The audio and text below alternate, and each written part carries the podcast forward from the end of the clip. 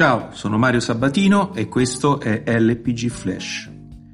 Dopo l'invenzione della stampa da parte di Gutenberg, divenne certamente più semplice la circolazione delle idee e del sapere. Questo nell'Inghilterra del XVI secolo rappresentò un potenziale pericolo per il potere religioso e politico. Il controllo preventivo delle opere era un sistema certamente più efficace dell'intervento a posteriori e pertanto fu adottato il meccanismo delle licenze attraverso la Stationer Company, la corporazione degli stampatori e degli editori. Solo i componenti della corporazione potevano stampare e pubblicare le opere ed essi si guardavano bene dal pubblicare cose non gradite, divenendo dei veri e propri censori di fatto.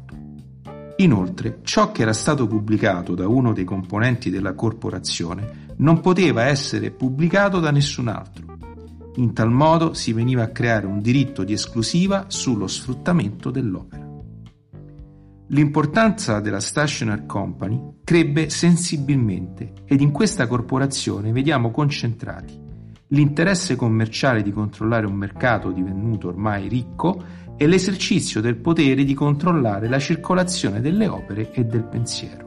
Gli stationers, in cambio del monopolio di fatto sulla circolazione delle idee, esercitavano per conto dello Stato un considerevole potere di censura, poiché potevano legalmente eliminare e distruggere delle opere ritenute sovversive o immorali.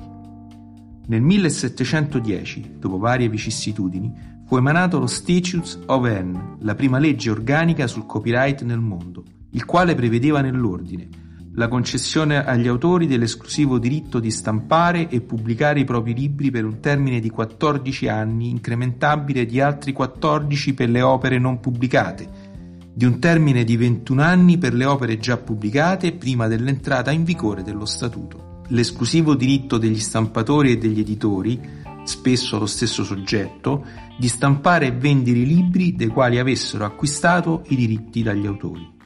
Sanzioni per coloro che avessero contravvenuto alle regole dello statuto.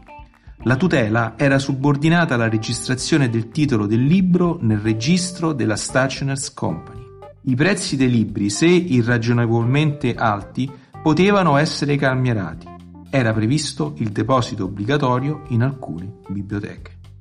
Lo Statute of Anne non proteggeva dall'importazione e dalla vendita di libri provenienti da stati esteri, ma garantiva, con le tutele per gli autori e gli editori, nonché con la tenuta del registro, il duplice interesse economico degli operatori del settore e quello politico e religioso delle autorità. Lo Statute of Anne rappresentò la base normativa anche per il copyright negli Stati Uniti, dove nel 1790 fu approvata dal Congresso la prima legge sul diritto d'autore. LPG Flash per oggi finisce qui. Buona giornata!